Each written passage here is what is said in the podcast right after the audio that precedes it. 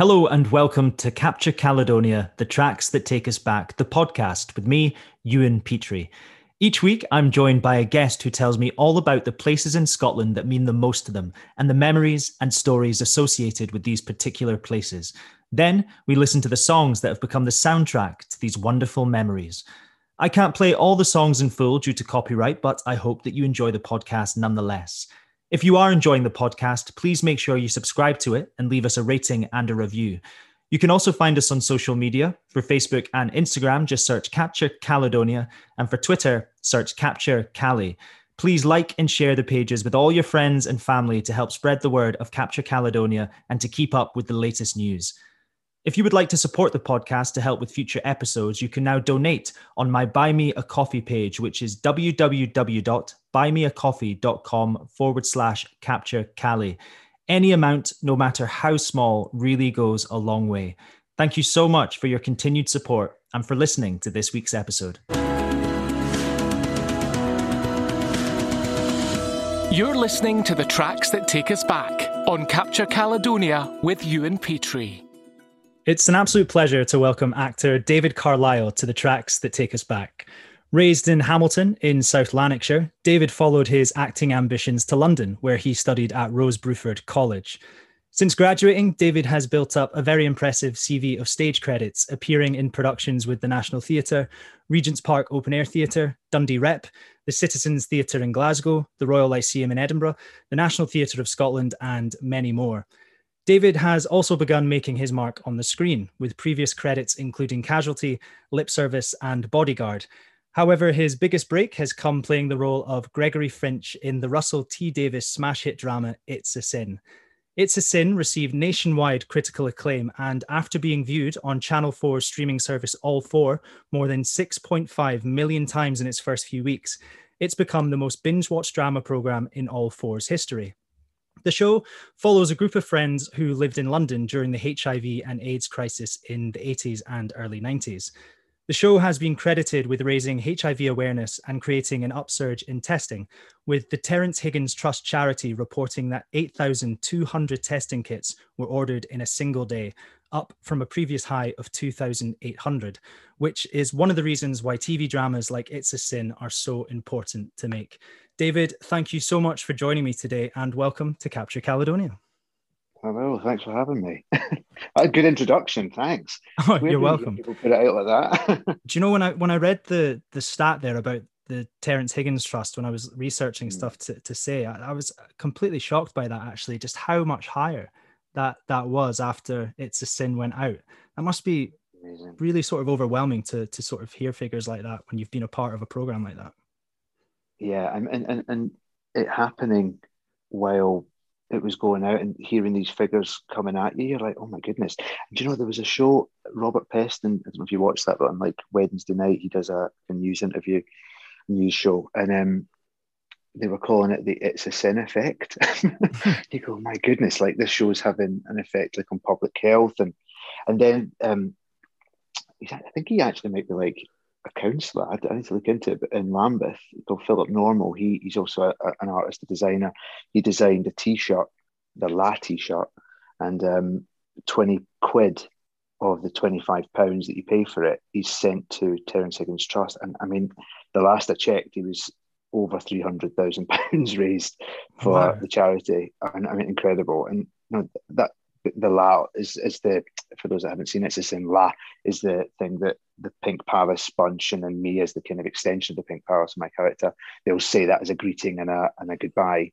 And that t-shirt now it's just incredible that you think a TV show and Russell T Davies, the creator, he texted us regularly, but what one text he sent was that just it came out of nowhere just to say that just so you're aware um, I'm as surprised as everybody else. This this wasn't meant to happen. a, TV show about AIDS should not have had this much of an impact uh, across the nation. You know, like it's meant to be a I don't know. It's such a heavy subject, and yet it was kind of embraced with kind of warmth and celebration. Yeah, incredible. I, I, I sort of I'm still I genuinely trying to make sense of what happened because for us it was just this project that we had a great time doing and then bang it's, it's having this huge emotional effect with people which is it's brilliant Yeah, it's it's a phenomenal piece of television, and, and I think you spoke well. You just said there actually how much how much fun you guys had making it, and that mm. comes across so well on screen.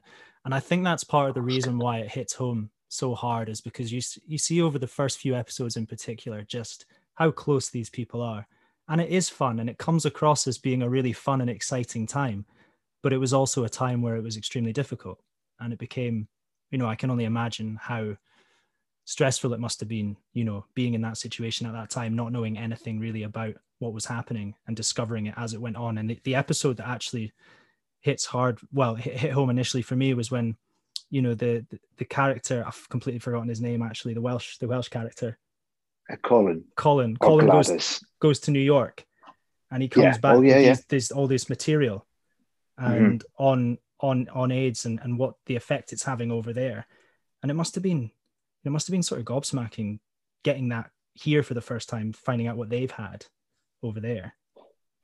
Yeah, uh, that's that was definitely a big conversation for us because you know I should sort of say that this was all written, filmed, edited before COVID. Yeah. So this idea of not knowing about this scary thing that could make you ill really was difficult to understand uh, because we know everything now. And if we don't know something, you just take out your phone and you find out. It takes two minutes. So trying to tap into this genuine unknown fear in, in, in acting was was tough. We didn't know what how to make head and tail of it really, and so we just had to keep talking to Russell about these magazines that you would that he would just see kind of peppered around bars, but you didn't. You know, it was like okay, and then that was it. You just left it. Uh, it, it really was America was the the nation that was publicizing information. But really, it was only like two cities. It was San Francisco and New York, and then there was this kind of otherwise media blackout around it. So, did you feel yeah terrified? Did you feel a pressure telling this story, given you know that it's got such a close personal connection to so many people? Yeah, definitely. And you know, when I got the part, it was like, oh my god, okay, this is going to be amazing. And then you kind of really settle down into the work, and the the end of episode two, which is kind of my episode, I suppose, my character's episode, Gloria's episode. Um, Russell says the, on the script, the final sentence he writes was, "This really happened." So, uh, not to give anything away to people, but there's a moment where you go, "Oh my goodness, this is horrible! What's happened to this guy?" And then he tells you, told us it's true. And I asked him, I didn't want to know too much about it, but I said, you know, was this, does this person exist? And he just said yes. and so then I thought, oh my goodness, like his family's probably alive still. And um, as far as I, am aware, they they still haven't said that their son died of AIDS and that he was gay. Uh, as far as you know, we're aware from information that we, we could get. uh, so I, I, just felt this like, oh my goodness, I've really got to do this properly.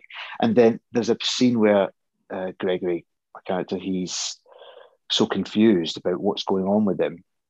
And I remember thinking, I've got to do this properly because this is what a lot of people go through. It's it's, it's probably one of the longest scenes in the, the show, that kind of conversation. And I really, it's a lot of research, a lot of sitting with it, a lot of thinking it through what would I feel like? What, what if it was me? Yeah, I did. I definitely felt pressure. And the day that we shot those scenes, that the ones where I'm in my flat, they were. They, I mean, they, they, oh, they were right at the back of my brain for months. And as soon as I got over them, I just slept for days and days. like it's out now. I can't do anything about it. I definitely felt a pressure because it just means so much to people. It's such an emotional thing. The idea of yeah, having to suffer, like or, or feeling like that they're suffering um, yeah, I was definitely felt overwhelmed by it at times. How long did you have from finding out that you'd gotten the part to beginning filming or beginning rehearsals? Not too long. Uh, I was one of the last cast. I think they've been looking for my part for months, and then I went in early September. I went in on the. I got the call the Monday night to say I had the casting on the Wednesday morning. I went for the casting. I got offered it on the Friday and then I think it was two weeks, and then I was in Manchester doing the read through. Wow! So to be honest, I'd, I'd really just finished reading all the scripts by the time I went to the read through, because um, I took my time with it. You know, it was, it was quite emotional even just reading them. And then that first Monday, I went up my agent had said they might want you to hang around for some rehearsal, but that was all I knew. And I turned up was Monday morning at you know, 5 a.m. train or something out of Euston to Manchester, and I get handed a schedule, and it was the five of them, the Pink Palace slot, plus me, just spending the whole week chatting with Russell and Peter, our director, and going for dinner and drinks and things. It was just this whole week that I just hadn't been aware I was going to go through. and then uh, by the end of that week, I was like, I had five new best friends uh, and was completely like feet under the table with the production. Uh, yeah, it felt it was definitely a whirlwind. It's going to. I, I'm. I hope there is another job that feels like this did in my life, but it might be it. it might be the best job. oh. I mean, amazing though to have that kind of job. Well, obviously at the time you didn't know what was going to unfold in the next sort of year you know, or 18 mm. months, what we know now, but a, a lovely one to sort of have over this period of time as well, something to reflect on when times are hard and be like, wow, that was a, an amazing experience. Yes. Yeah. I mean, 100%. And have like, because we were doing a bit of ADR as well during lockdown, and that was a bit of fun because they had to send out like a crew to the house um, and hand you up. You know, like it was this whole strange thing to try to do. And so it just it was small things, but it kept me busy enough. You know, it was something in the diary every couple of weeks, which for an actor's tough, isn't it? Because if this this pandemic just decimated like our entire diaries for the, for a year, and I still have. I've got nothing really lined up yet. Um, so it was always good having that, and I think having it, knowing it was coming out, so there was a kind of build up and a celebration towards it, and then riding the wave of it transmitting for five weeks. I've been very, very fortunate. I, I uh, I just thank goodness for it. It's been something just to hang on to and think about and and enjoy, I suppose. Absolutely. I'd love to find out a little bit about your sort of early involvement with with acting and how you started pursuing it as a career. You grew up in in South Lanarkshire in Hamilton. What was your first experience of of theatre and what what made you think, yeah, this is this is what I want to do with the rest of my life? Well, what actually is true is that I that my I had two childhoods. So one of them is Cumbernauld, and that was till about nine or ten years old, and then then I moved to Hamilton, and I guess because that's when you you're going through puberty, not to put too fair a point in it, but you start to just kind of develop your brain a little bit more, and, and, so that felt like the kind of definitive years. Hamilton, that definitely feels like my home.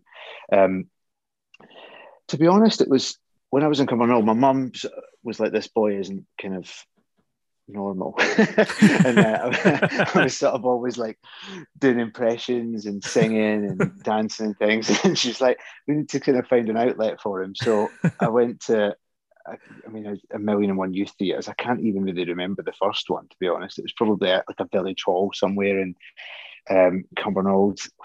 I've got a vague image of being in a village hall somewhere. Um, and then it just kind of progressed and I just kept going to youth theatres. And then eventually I ended up at Hamilton Youth Theatre. So at this point, I'm about 12, 13, and I just kept going for it. I mean, in between, I was doing, you know, like the, there's the children core, a child chorus of these pantos, you know, like in the Pavilion of the Kings, you know. So I did that when I was like seven or eight, nine, ten, and then eventually I got too old for that. So I started doing the youth theatres a lot more. Uh, I was definitely into it uh, school drama was my my thing, and then but it just felt like it was like it was just always there. It was never I decided. You know, some I've got some mates who acting was never anything in their mind, and then they hit sixteen and they realised they were great, and then you know they've got this like incredible career. And I'm like, that never happened to me. It was just always I couldn't kind of help it. It was just it was a it was a way for me to uh, I don't know, just express or like kind of be myself too. I think the other thing is, I mean, I'm gay and, and growing up gay in the kind of 90s, I don't know, felt I, I was aware of going, oh, there's something wrong with me. Those were the thoughts. And then, like being at youth theatres, they, they nobody judged that. It wasn't that being expressive wasn't camp or it wasn't gay. It was just you're good at this. You're a good, yeah. you're a good performer. You know. So I guess that's why so many young gay guys always end up in the theatre. That's the cliche, isn't it? Um, so uh, yeah, that that was that was it was a safe space as well, I think, and so I kind of clung to it.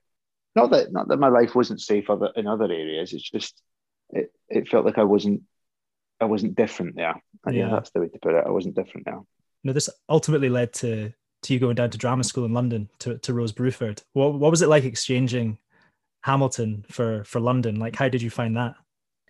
Well, there's an in between part of this actually, where I I went to LIPA, which is the Liverpool Institute of Performing Arts, for one year. I did it like a foundation there, which I definitely needed because uh, I just I was sort of so I, I, hadn't even come out by that point, you know. So there was a part of me that was just hidden, um, and I went to LIPA for one year, and, and that was just doing voice movement, acting classes. Uh, I'm not sure how much I developed my skill there or anything, but I definitely grew up hmm. In that one year. And Liverpool was a kind of safe space because I've got family there, and I, I know the city. But when I finished that year, but that I was auditioning for drama schools, and I was accepted at the what was formerly the Royal Scottish Academy of Music and Drama, now the Royal Conservatoire of Scotland. Hmm. Uh, and I really toyed with going there, but there was a bit of me that just it wasn't. I just, I just didn't want to go home yet. Mm. I felt like there was more discovery still to happen, so I chose Rose Bruford. Um, but I, I feel like I, I kind of took to it okay. I, I was never overwhelmed by London or the. I think maybe what I found strange was um, oh my god, this sounds xenophobic, but the amount of English people, oh god, it was it was just that, that, there were there were people from like Oxford. My best friend, for example, Max, is, was born in Oxford and had this whole other kind of experience of life that I didn't know about, and then there were people from Cornwall. I'm like, wow, what's it like living in Cornwall? And then um, the Midlands, you know, I don't know, and Welsh people that I hadn't really hung out with before. Uh, that, that, was that was interesting. So that was my biggest. It just felt like there was this like big hodgepodge of the British Isles all in this one college, which was just and and also internationally, it's a it's a much bigger international school. So I was getting to meet people from everywhere, and that that kind of felt great. And I I, I honestly feel that I have my home, which is Scotland, but I have my a second home, and it, it is it's it's on equal footing as London. I, I feel really at home in London. I've never felt out of place here, which also might be something to do with my sexuality. I don't know because like there are kind of there are more vibrant people than me walking around Soho, you know. So you, you actually blend in down here, whereas I maybe felt like when I was eighteen that I stood out a bit in Glasgow. So maybe that's why. But I, I, I loved my training. I just loved it, and I loved everything about it. And I was, I felt quite good at what I did, and the college seemed to think I was quite good at it. And I made brilliant friends. And Rose Bruford College is set out of London a bit. It's like Zone Six, kind of Greater London and Sidcup, which meant I wasn't um, distracted by the bars and the theatres so much. I mean, I could visit them in half an hour, but it definitely meant, meant that my training was I was kind of immersed, which was really great. And it's quite a safe, it's quite a small place, Sidcup. It felt quite safe. And yeah, I loved it there. I kind of look back and go, I really wish I could do it again. I feel like what we've spoken about is probably going to blend well into into the choices that you've made for the tracks that take us back. So we should probably move on to the first place that you've chosen. Do you mind explaining mm. why you've chosen this place?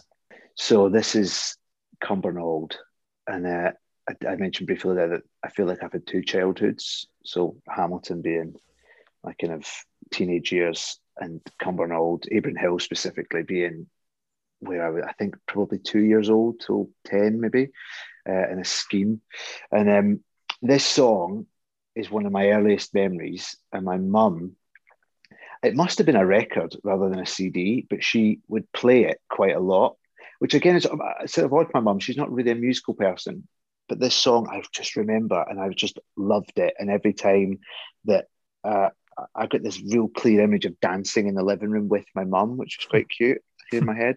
Um, but again, like any one song, it probably only occupied about two hours of my life, but it's sort of um, what's the word like formed an image of that childhood. So I can remember running around Abronhill and hiding and building dens and kind of escaping the the bigger boys that were going to beat me up and and, the, and like hiding at the kind of the, the village hall watching the, the women doing the aerobics and then getting told to get lost by the by the instructor and and because like where where I lived Gregory's Girl was filmed you know so you can really see the images now if I if I say that yeah. so that was like that, that was my childhood was literally running around the squares of those kind of concrete slabs of Abronhill. Um, and this song, for, for some reason, is just linked to all of that. So every time it comes on, there is a catalogue of images that flood me from Cumbernauld.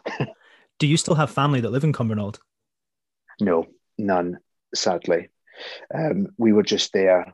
It was my mum, my stepdad, my sister and brother, and then sometimes my step sister and step brother would would stay with us for a while, and then we left and we moved to Hamilton. It was this kind of big move that just happened when I was ten, and I left everything behind from there. So maybe that's another thing. It's really linked to what feels like a memory.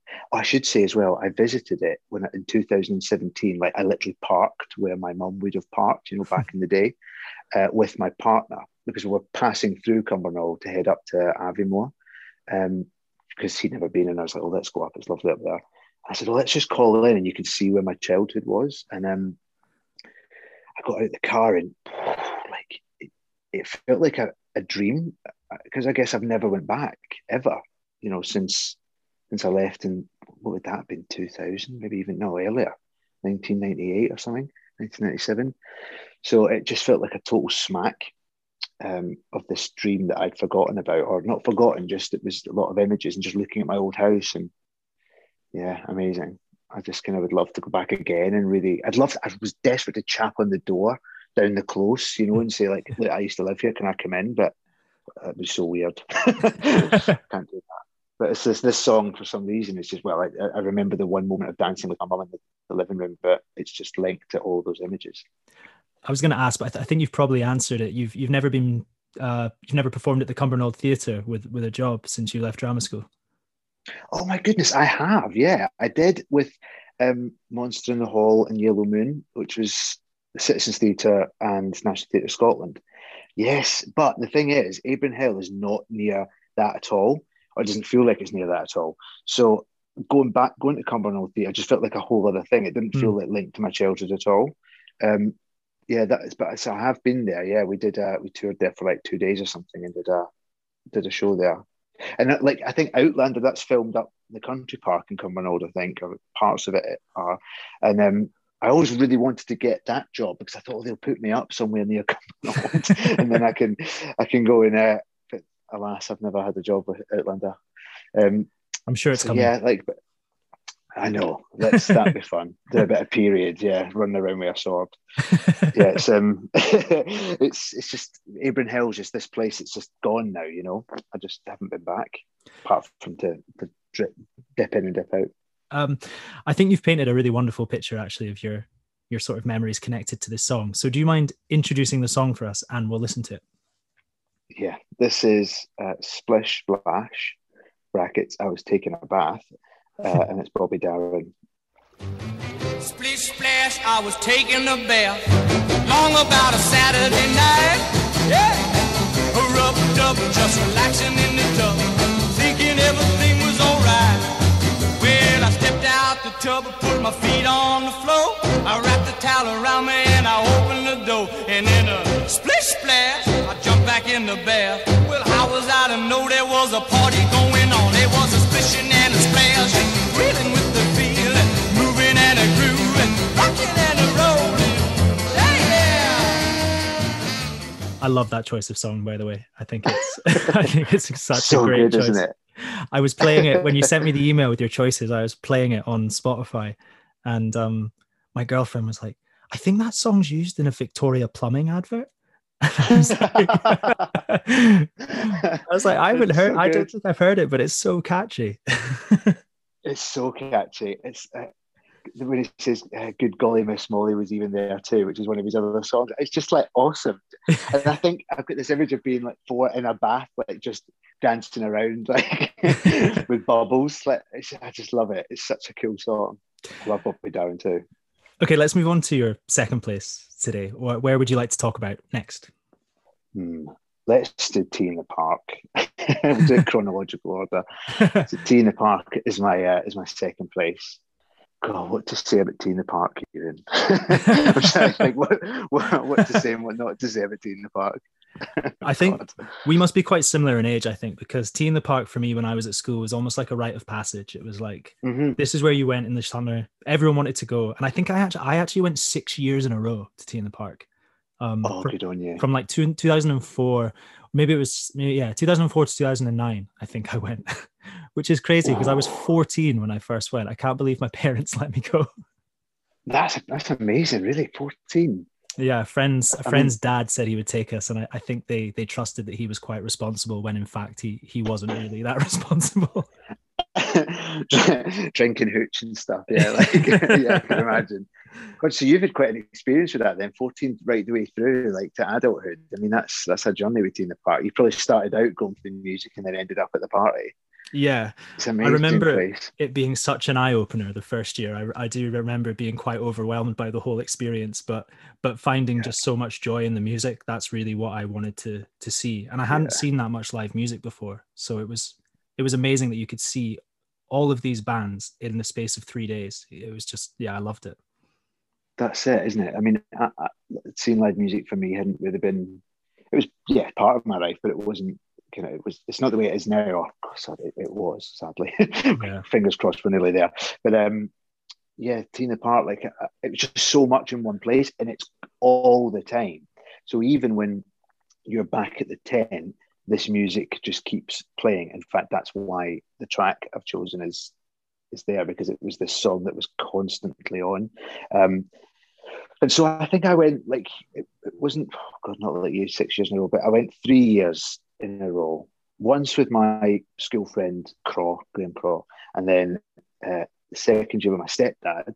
That year was nuts. That was the year the, the park flooded, and we were all queued in a car for like twelve hours. And then when we finally parked up, you had to traipse like miles across this mud at like midnight, pitch your tent, and at midnight, oh, what? And then you wake up in the morning and you were just covered in mud. So it's like, you know, this is Thursday morning or whatever, and you'd absolutely mock it. Um, and then that was kind of that felt like a more sedate year because that was the year with my stepdad, and we really went for the music, and so I didn't get distracted by partying too much. And then the following year, which was really brilliant, was uh, my mates from drama school, my friend Hayley Squires, who's an actor herself now, she was with me, and her friend Lindsay, and then lots of other mates, like from drama, other drama schools, and my friend Steph, who's a drama school, we're all there, like in different bits of the campsite, and we just, it was just awesome. And that's where this song took place. But for me, it was just T the Park was just I don't know, like such a celebration. I just had some of the best laughs. Do you know what I mean? Like I can't really recall like specific moments apart from maybe with the song, but I just feel like I laughed for days and days and days, and standing watching some of these amazing acts, and then getting lost in another tent, and then you know you've lost your mates for four hours, and there's no real chance you're going to find them again, but you happen to bump into them like watching the headline act on the Saturday night. Like, oh hey, how's it going? Yeah, I've just been wandering around for hours. Just love that. Like that's the. I just wish I could kind of live. I, I say this. Everything is nostalgic, isn't it? I wish I could live my life like that. But if I went back now, I'd last one day and then I'd have to get a taxi. I'd be like, nah, I need to go home. My head's killing me. yeah i don't think i could handle it now I, I actually because I, I I've I've actually recently moved out of Glasgow, but I was in Glasgow when TRNSMT started up as a sort of Mhm. substitute for T in the Park, which no longer happens. And I would Mm. I would watch these sort of you know I guess like fourteen to sort of eighteen year olds take over Glasgow because it's Glasgow Green, so it happens pretty centrally. And I Oh, would right, look yeah, at them yeah. partying and, and going, and I'm like, I just I just couldn't do it now. I'd love to, I but I couldn't. Ah, I know because it's it's just a it's just noise and party for T in the Park. Do you remember when they extended it as well? And it was Thursday. You could go Wednesday, I think, even. So you had Thursday, Friday, Saturday, Sunday, Monday. Oh, like, and then you'd be at work on Tuesday, just like rattling. Like, I haven't slept in days. I've, I've drank too much. Like, oh yeah, like that, that- those were the days. It's funny you spoke about like losing friends in somewhere like T in the Park, and I I have a vivid memory of like your phone just never working because there's so many people trying to access the network. So you're right, if you lose them, you've just got no hope of finding them again. That's it. And this was like when we, we didn't have portable Look at us now, like sitting here discussing the old times, but we didn't have portable chargers. So you'd have to like go on an expedition like one morning, you'd get up and sort of shake off kind of the night before, and then you'd have to like go right. I'm going to go and charge my phone. So you'd sort of like take a bottle with you or whatever, water or alcohol, whatever you needed, and then wander off for two hours and just wait for your phone to charge, and then wander back and hope that somebody's done breakfast. they were great, man. And then like I remember it was there was one day we needed to charge our phone, but it was just mobbed that you couldn't get charged. So then we had to then walk back to the car, which was about a two-hour walk away. It felt like. Uh, oh, like you just it was I don't know. It feels like you're in Game of Thrones or something when you're there. so good. just when you said that you walked back to the car, it just gave me a flashback to all the inventive ways that people would take, you know, their booze and and whatnot, everything they basically wanted to have mm-hmm. for the weekend from their car in initially. I remember like people tying boxes and crates of beer to sledges and, and sledges, trolleys yeah, and stuff my, like that. that was me. That was that was my mode of transport. Sledges tied around your waist, and then some someone would be in charge of the tent, another person was in charge of the, the glasses, whatever, the drink cans, and then oh, absolutely. And then I remember running out of sun cream at one point, and that really being an issue because of you know Celtic skin. Yeah. And then nobody had brought sun cream with them. I was like, what? There's six of us. Like, how did nobody? Oh, we thought you'd bring it. And then then I, to, I was in the middle of the the field and just thought I need to ask somebody. So I just shouted out, "Is anybody get any sun cream?" and this woman popped up and "Here you go, son." And it was like Disney Factor 50. I mean, she knew what I needed. Like, just plastered that on my forehead to cover up the, the blisters that were coming from like, oh man. yeah. When I look back at photos from T in the Park, I've, I've always got a slight sunburn on the go, like a, a red yeah, glow. That's it. So oh, good. I loved it. I'm so glad you chose T in the Park now. I've just had such a good little reminisce there as well of my my memories there. Um now I, I think the song actually that you've chosen here is for me is like the epitome of T in the Park. So do you mind introducing the song and we'll we'll listen to it? I've got to give you a little precursor to it because this is why it's here. So the people that were staying next to us this year in particular were called were major fans of this band. Um, and but there was a Neddy group the other side of us who just kept singing one line over and over again. And there's a line in the, that says, "I've got soul, but I'm not a soldier." And for about four days, constantly, every 15 minutes, really, they break into. I've got, I've got ham, but I'm not a hamster. it's just so stupid for four days they would just chant this every now and again. And my friend Hayley, who's from Kent, was like, Well, I just shut up? so this song now, every time I hear it, I just can't forget this group. Uh, so the song is All the Things That I've Done by the Killers. I got soul, but I'm not a soldier. I got soul, but I'm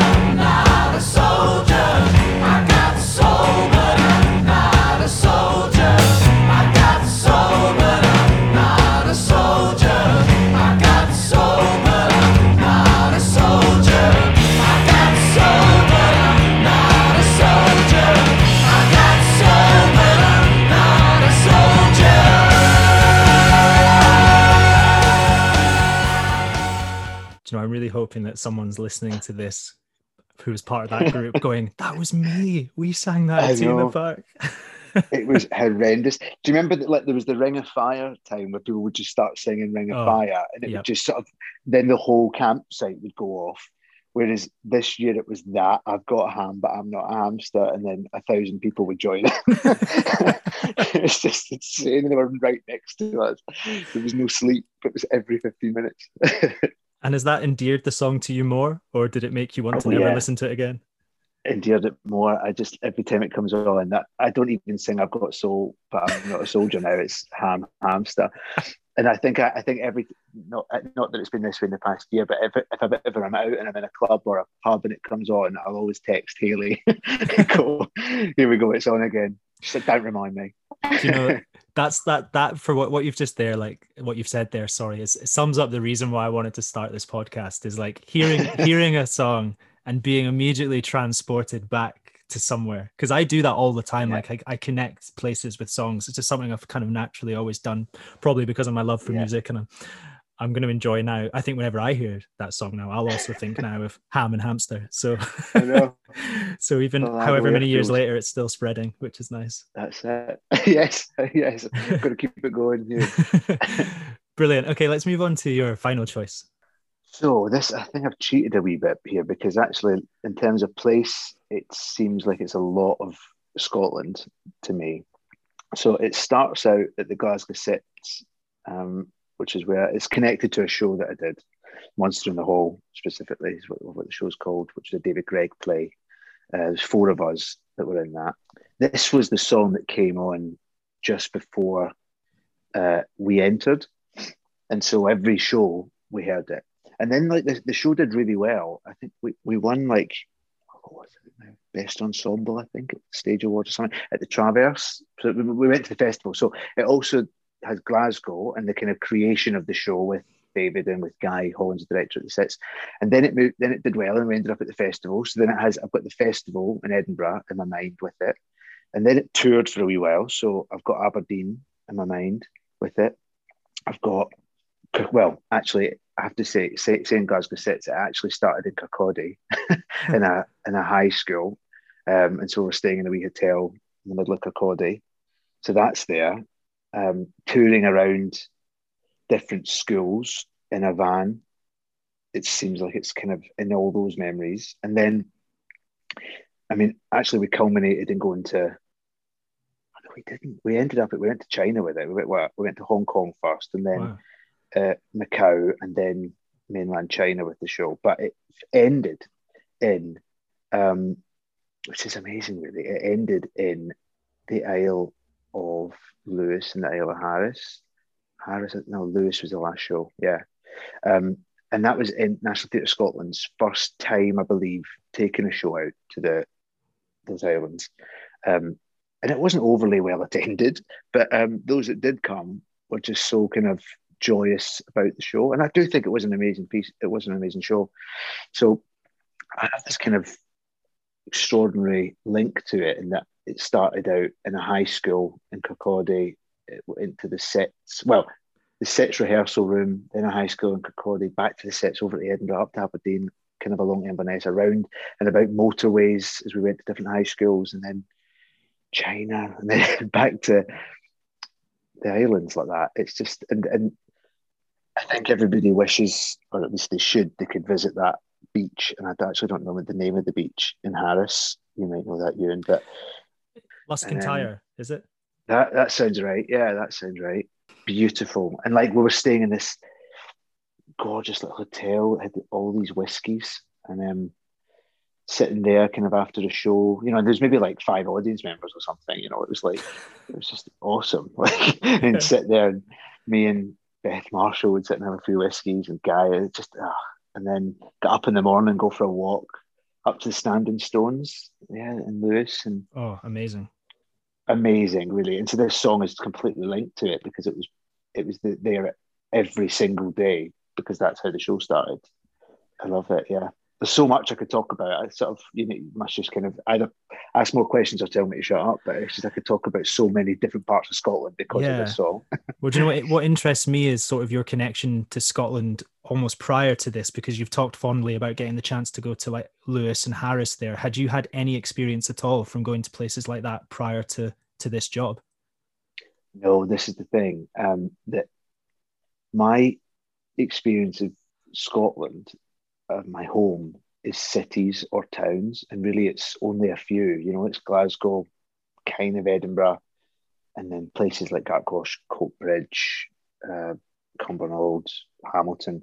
You know, it's it's that kind of s- small pocket of towns that's in the central belt there, and I I just did not. I had no real connection to the landscape of Scotland or, you know, yeah, I really didn't. I really didn't. And I guess I, I think I said this to you earlier, Ewan, but when we talked about me doing the coming on and, and chatting, I, I was hesitant because I thought I'm, I feel like a bit of a fraud as if I don't know enough about Scotland. And then I thought of this song, and it was it was this job that really showed me what Scotland looks like outside of Glasgow and the surrounding suburbs. Uh, and it, it, I just went wow, but the, the the kind of contrast of Scotland is like insane. You just go go even Glasgow to Edinburgh. I mean, just straight along a motorway, you go from one sort of world to to like I don't know that you go from I don't know, like eighteen hundreds over to Minas Tirith in Edinburgh or something like, uh, and then up to yeah the beauty of the sea up in near Aberdeen and, and the islands. I just yeah that I really had no experience of what Scotland was outside of the Central Belt until late on in life, really late on in life. And then now I just kind of can't wait to go back all the time. like I need to get to the sea again. You mentioned earlier in in, in when uh, earlier in the podcast, sorry, that you you traveled up to Aviemore with your partner. Is it a mm-hmm. more? Do you make more of a conscious effort now as an adult? Obviously, the last year has been difficult, but before that, to try and explore these different places in Scotland. That's it. Yeah, yeah, yeah. I, I do. And in fact, because my partner's English, she's from Nottingham, and um, because he asks questions about Scotland, and I sometimes I can't answer them because I don't have any information. So he goes like, "Where's good to go? Like, where's the good sites to see?" And then I go, "Um." And I realize I don't know. You know, he kind of reveals my lack of knowledge. So, because um, I'm with him and he wants to explore the country, I then make that conscious effort to go like, where have I not been now? So must be nice to discover places together then. Yeah, it really is. Yeah, because it's not just you know dragged there when you're a kid because you're supposed to go and have a nice holiday, you know, but actually it's freezing. Um, it's going, you know, and we're going exploring today. So we're getting in the car and we're going to net we're going to stop off at Pitlochry and then we're going to drive up and then we're going to come back down this route.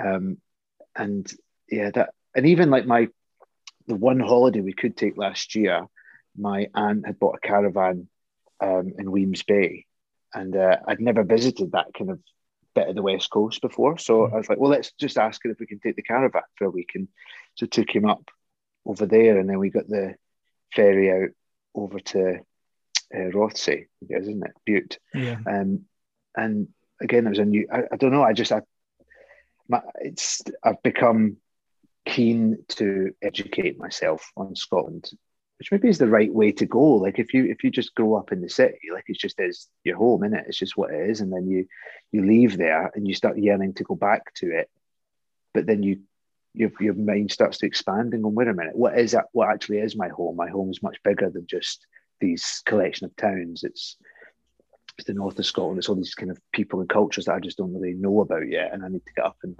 find out. yeah, I, I grew up in a place called Banchory, which is about 40 minutes from Aberdeen.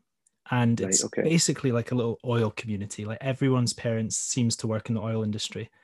And uh-huh. really, when I go back, I feel like my, I spent my childhood in almost this like five kilometer area. And because it's quite a middle class area, pe- holidays were very much like, oh, let's go abroad to like Cyprus or Spain or something. Um, yeah. Um, except I remember one family holiday we went to Skye actually, and I remember thinking it rained the whole week. Why would you ever do this? Now, now as I'm older, and like you said, through like through your experience um, touring with the Citz, one of my first jobs was with Eden Court, and it was a Highlands and Islands oh, tour. Oh, yeah. And we ended up in like we went to Barra, which I'd never ever even was on my radar. And one of the cast mm-hmm. members was from Barra, so we got a turnout of like 150 people come to see the show on Barra, which with a population of a thousand people is, is pretty good. That's amazing. Exactly. Yeah, yeah. But it's like it created this whole opportunity for me. And I think this is now the reason why I'm doing a podcast like this is because I've I've spent my spare time now when I'm up here being like, oh great, I live in Gla- if I live in Glasgow, I can get in a car and I can be at Loch Lomond in under an hour. And you've got this amazing yeah. playground really in front of you of places to explore. I think we're lucky having that in Scotland totally. And and I guess you know when, like you said, your your childhood is just this kind of area, and you don't quite realize how close you are to everything. It's only really been in my twenties when I've gone back up with a car. I have to say, like actually now I've got my own motor. Mm, yeah. um, driving up from London in the car and then going, wait a minute, like I could take Jason out to Loch Lomond. Like that's an hour away. What? And particularly when you're used to driving around London, which takes you about four hours just to get to the other side of it because of the traffic, you go, God, I could reach Aviemore in four hours, you know, from from Glasgow and, and see this extraordinary landscape. And although we we live down here right now, uh, the kind of plan is that I guess between the next five or ten years to move back and properly settle back up the road for me. So that's something to kind of look forward to my later years too. Is really get to grips with the, the country. is your partner involved in in theatre? Was yeah, he was a stage manager um, for about ten years. Um, it's not how we met actually. We met at LIPA. God, yeah, that that one year I spent there that didn't really feel like much. I just happened to meet him there, and then you know got together, then broke up, and whatever. Five years later, I bumped into him again, and now I've been with him eight years. Um, and but no, he's now uh, a paramedic, and so uh, really shifted from being uh, in theatre, just complete, complete 180, and now works at the NHS. So uh, he's sort of there's this kind of continual training that happens when you do that shift because you kind of learn on the job. Um, so we've got to see that out. I kind of want to see what happens with my work. Kind of, sort of ideally means that I can kind of base myself anywhere. That would be good. Yeah. So I could kind of feel like I could be in Scotland and not have to be traveling constantly. Um, so that that's the plan. But yeah, he, I mean, he, he would just need to kind of shift up to Scottish NHS, and I think he he's quite likes the idea of working on the helicopters. so that's his kind of plan is to get himself kind of trained up enough that he can then do that job.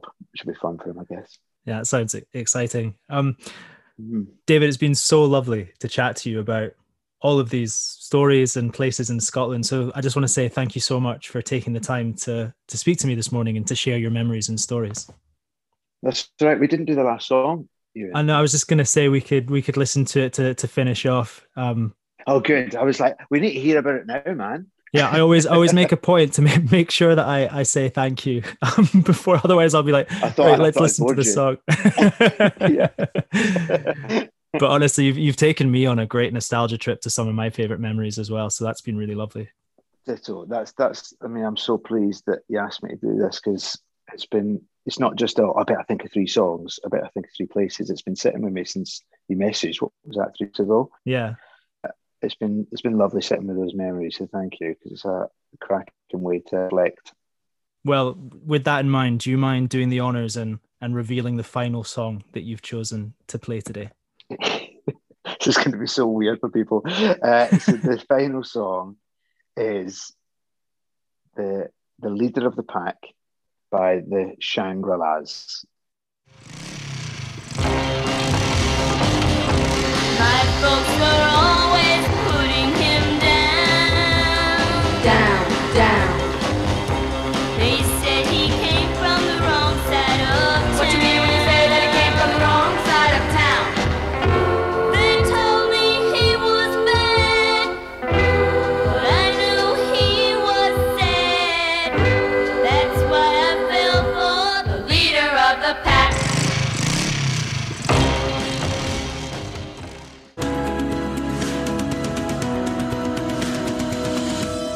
Listening to the tracks that take us back on Capture Caledonia with Ewan Petrie. Thank you so much for listening to Capture Caledonia, the tracks that take us back.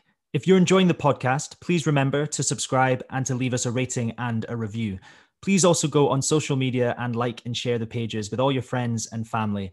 A little reminder that on Facebook and Instagram, just search Capture Caledonia, and on Twitter, search Capture Cali. Go on, like, share, post, comment about it, and help spread the word of Capture Caledonia. If you want to support the podcast, remember you can go onto my Buy Me a Coffee page, www.buymeacoffee.com forward slash capture Cali. Any amount that you can afford to donate to support the podcast will really go a long way and help to ensure that we can keep the podcast going in the future. Thank you so much for your continued support, and I look forward to seeing you next week.